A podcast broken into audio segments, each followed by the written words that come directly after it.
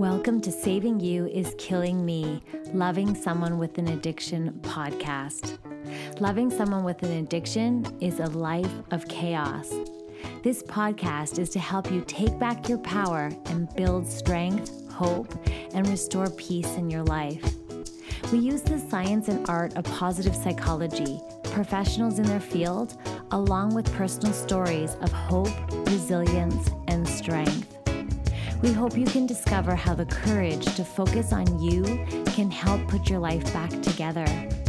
When you are in a place of exhaustion, hopelessness, and emptiness, we are a community that knows all too well the turmoil that comes from loving someone with an addiction. We are here to help you compassionately struggle well.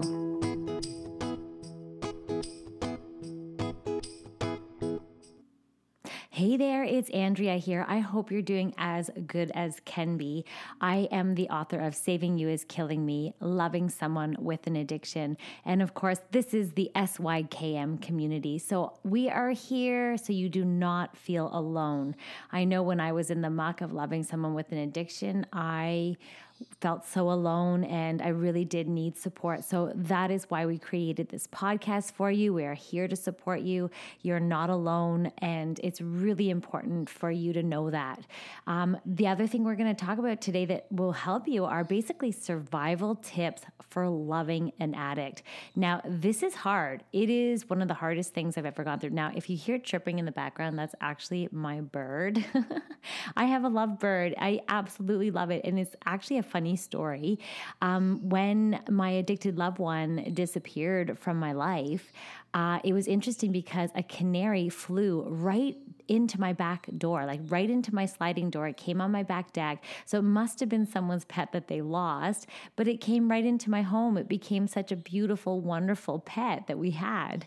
And of course, we asked all the neighbors if anyone lost a bird, but nobody claimed it. So it was a wonderful, wonderful gift that came into our life. And you know what's funny is I looked up the meaning, the psycho spiritual meaning of a canary, and it was basically that sunshine will be returned to your life and happiness will be restored.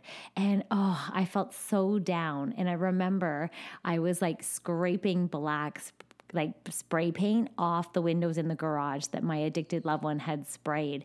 And I remember thinking, I am letting the light back into my life. And so, anyway, I share this story because my canary did pass away more recently and it was so sad. But I realized I'm a bird person. I love birds. So I got a new baby. I have a baby love bird. Anyway, that's a whole side story.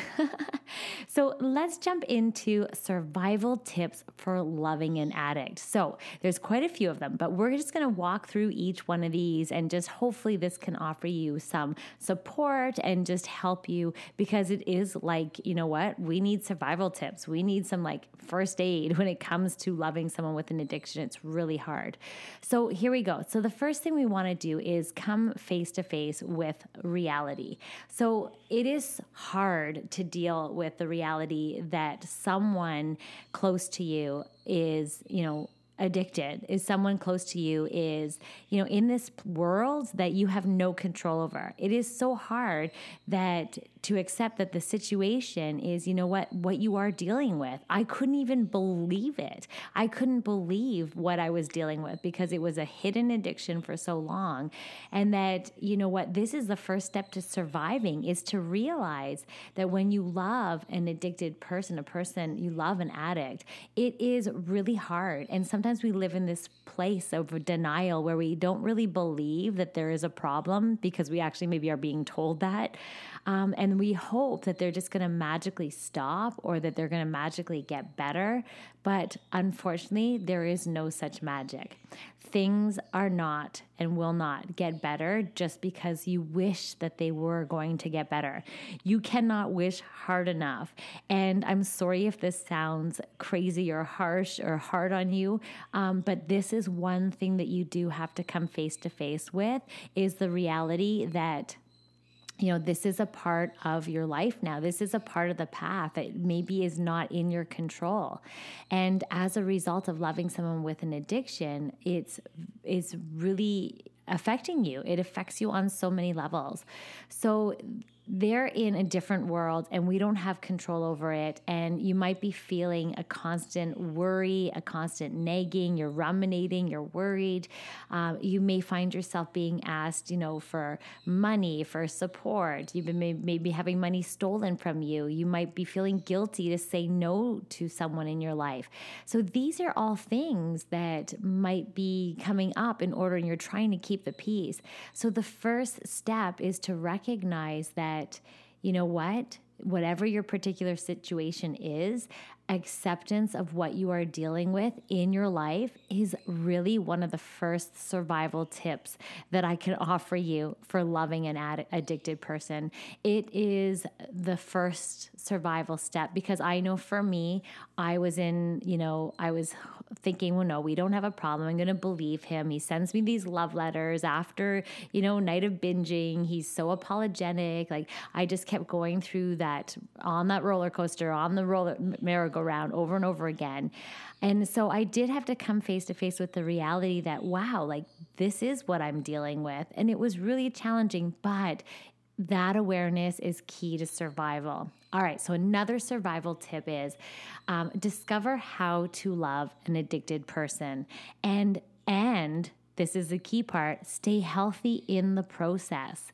This is so hard because the reality is is you get sucked into their vortex you get you know pulled into the muck you feed into sometimes we're gaslit we're like manipulated.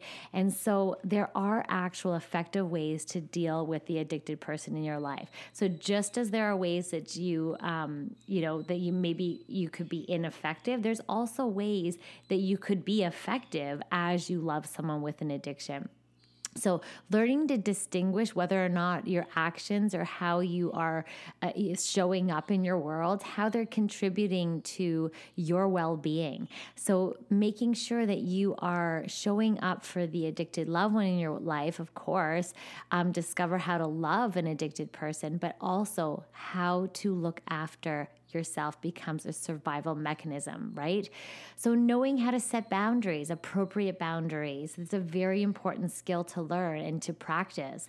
And you might want to explore the reasons that maybe your boundaries are getting broken, right? And really tap into getting firm on your what you're saying yes to, what you're saying no to, what you need to say no to, what you're going to allow in your life, what what you value is tapping in. Remember, boundaries are are set not to make rules for other people. They're basically boundaries to protect yourself of what you're willing to allow into your life.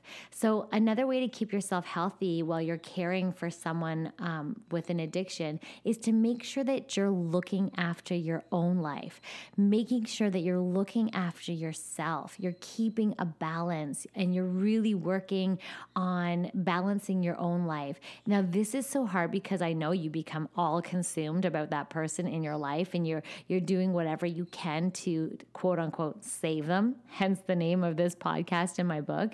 Uh, and so it is hard. It's hard to love an addicted person.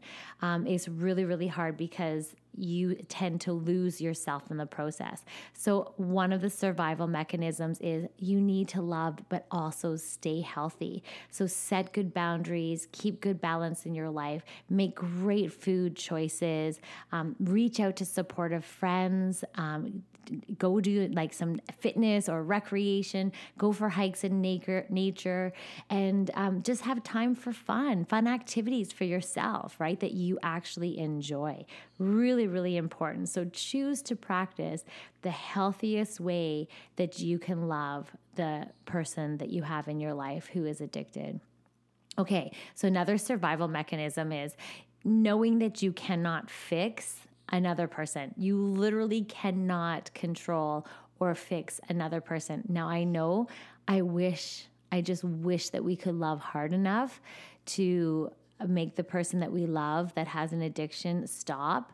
However, it will not work. And it is a sad reality. But this is part of the survival mechanism is recognizing that the only person that we have control over is ourself. We cannot control anyone else. We cannot uh, uh, control the addicted loved one in our life as well. So many people choose not to believe this. They feel like they have more influence than they, they think. So it's really important to grasp the reality of the concept that you only have control over yourself. You can influence your environment, but you only have control of yourself. And I know you've heard the serenity serenity prayer um, that helps us really gauge um, that we're tr- if we're trying to control someone and we're trying to control a situation. Uh, is it's it's a wonderful prayer. God grant me the serenity to accept the things I cannot change, the courage to change the things I can, and the wisdom to know the difference. Now, cultivating this wisdom is so key, right? It's knowing the difference between what you can change, what can you do, and recognizing what you can't change. And then stop running yourself ragged trying to control or fix or change any other person in your life. So that's a hard one, but that's a survival mechanism. Okay, let's move on. So the other thing is to Stop blaming the other person and become willing to look at yourself. Now, this sounds so mean. it's like, what do you mean? I remember I was thinking in my head, you know, when I uh, thought of this survival technique in my head, when I was in the muck of loving someone with an addiction, I was like, they're the ones with the problem. Like, I don't have a problem. And so uh, the reality is, is that the problem, their, their addiction has you know influenced my world but the they i'm allowing it. I'm staying in that. I am being a part of the problem. So this is a hard one to grasp and it, it feels it feels tough to accept.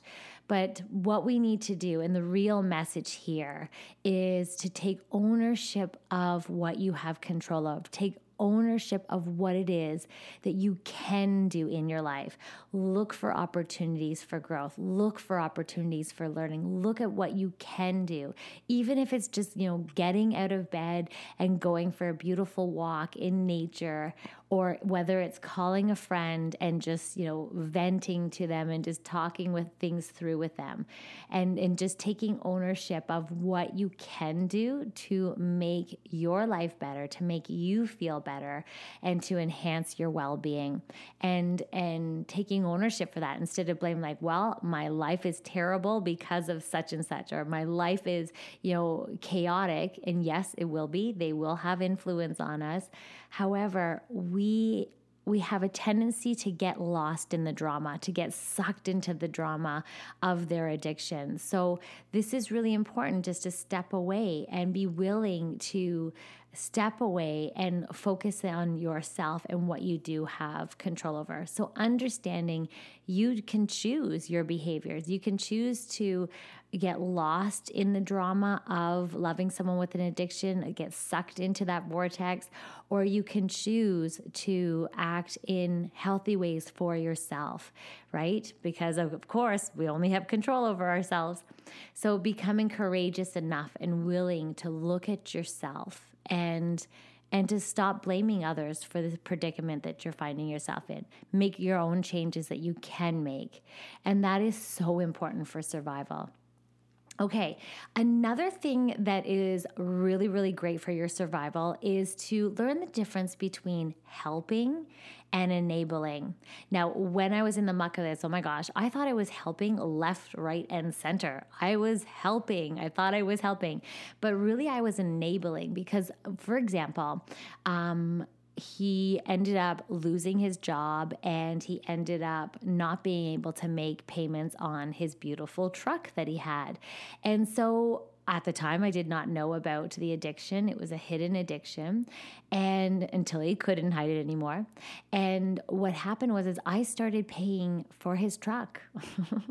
so here I am trying to help. I thought we were dealing with a mental health issue, but I was actually enabling him uh, without even realizing it. So I, he he could use his money to purchase drugs, to you know he could use his time to do drugs, and anyway. So and I kept paying that truck even when I knew what I was dealing with. So that is an example of I'm trying to help, quote unquote, air quotes there, um, and by giving him money essentially, right, and allowing him to stay home and allowing him to you know, manipulate me on a regular basis. I was allowing all that to happen.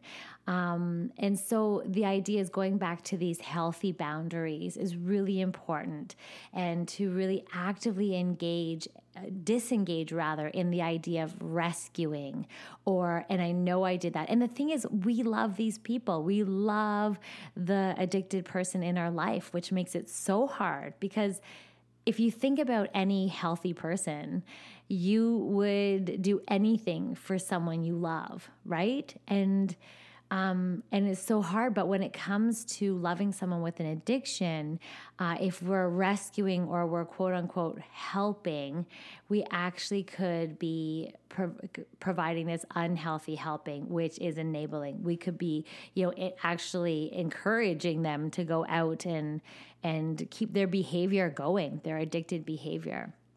So, once you stop enabling behaviors, then you can begin to really tap back into your own um, strength and and you'll actually have a bigger impact on the person that you love with an addiction. Okay, so the other thing is don't give in to manipulation. Now, this is also hard. They are so good. They are master manipulators when it comes to their addiction because they want to keep that addiction going. Nothing else matters, right? So their fear of stopping is so great that they will do just about anything in order to keep keep doing their doing the drugs or drinking the alcohol. You know some of the manipulation behaviors are lying cheating blaming you know raging or guilt tripping and all those other things that go along with it. Um, the other thing is is that they may even become depressed. I mean for me um, my addicted loved one had depression. But what I didn't realize is that it was because he was messing with his dopamine in his brain and creating a complete imbalance in, in, neurochemistry. And so I felt so bad for him because I thought that, oh my gosh, he's so depressed, he's down. And he would say things like, I really need this. I'm going to go out and I really need this and blah, blah, blah. Anyway, you can see it. So they're, they're really good at manipulating, right? Because they want to protect their addiction. So when you hold your ground and you refuse to give in to their unreasonable demands or their, you know, fake picking of fights or whatever it is that they do, they will e- eventually realize that you're not going to give into it. They're not going to get their way. And so, by saying no and really standing your ground to manipulation is a really important step for your survival. All right, so let's move on to another one. The other one is is asking yourself the magic question, right? That it's important to understand that you might just be as addicted to your loved one as they are to their drugs. Now I'm going to say that again. So, and it sounds crazy, and it's this whole idea of codependency where we become addicted to taking care of um, other people. So we become addicted to looking at the needs and the emotions and the feelings and the, you know, the drama that comes with someone who uses drugs or alcohol or other addictive behaviors. We focus on them as a way of avoiding our own feelings, avoiding our own emotions, and we we we create this sense of worth, or we create this sense of worthiness, or that that someone might need us, and so we could become just as addicted to that. So the magic question really beca- begins and becomes rather, how would your life be better if you weren't consumed by the addicted loved one in your life? Oh my gosh how would your life be better if you weren't consumed by the behaviors of the addicted loved one in your life? Holy cow. Did you just take a deep breath? Because it is, your life would be so much different, right? I know mine was, and I know that if, if the second I turned off the, you know, the focus and turned it back on me, holy jumping, I, I had so much more peace. I felt so much more empowered. I felt so much better, and this is what I invite for you. It might be scary to think that you know you're giving up some of your caring nature. Um, but I, I assure you, and sometimes it feels comfortable to be in that caring mode, but I assure you that recognizing that you might need to detach from the needs of those around you and focus on how your life would be better if you weren't consumed by the behavior of your addicted loved one in your life. So, really focusing, turning inward on yourself and asking that magic question like, could I possibly be sort of addicted to this person and taking care of them? And I don't even like putting it that way because I remember I rejected it as well.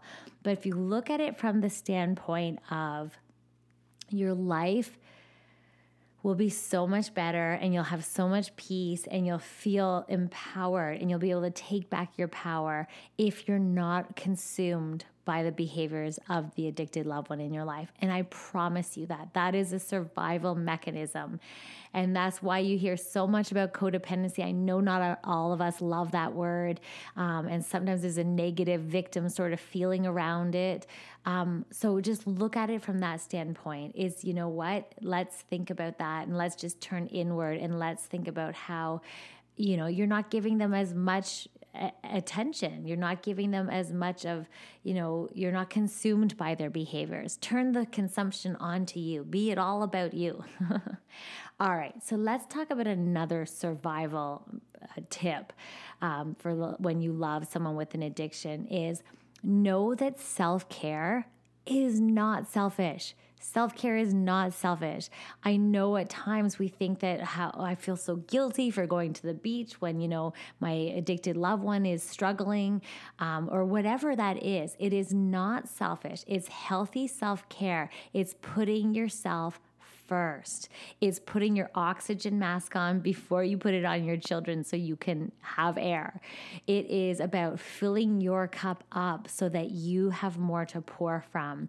It is essential for your well being and it is a survival mechanism to recognize that self care does not equal selfish. So, self caring basically means that you're respecting yourself enough to take care of yourself, that you're respecting yourself enough to make healthy choices, and you're looking at your life in a way that you can really nurture yourself physically, nurture yourself mentally, emotionally, as well as spiritually. It's about getting your needs met.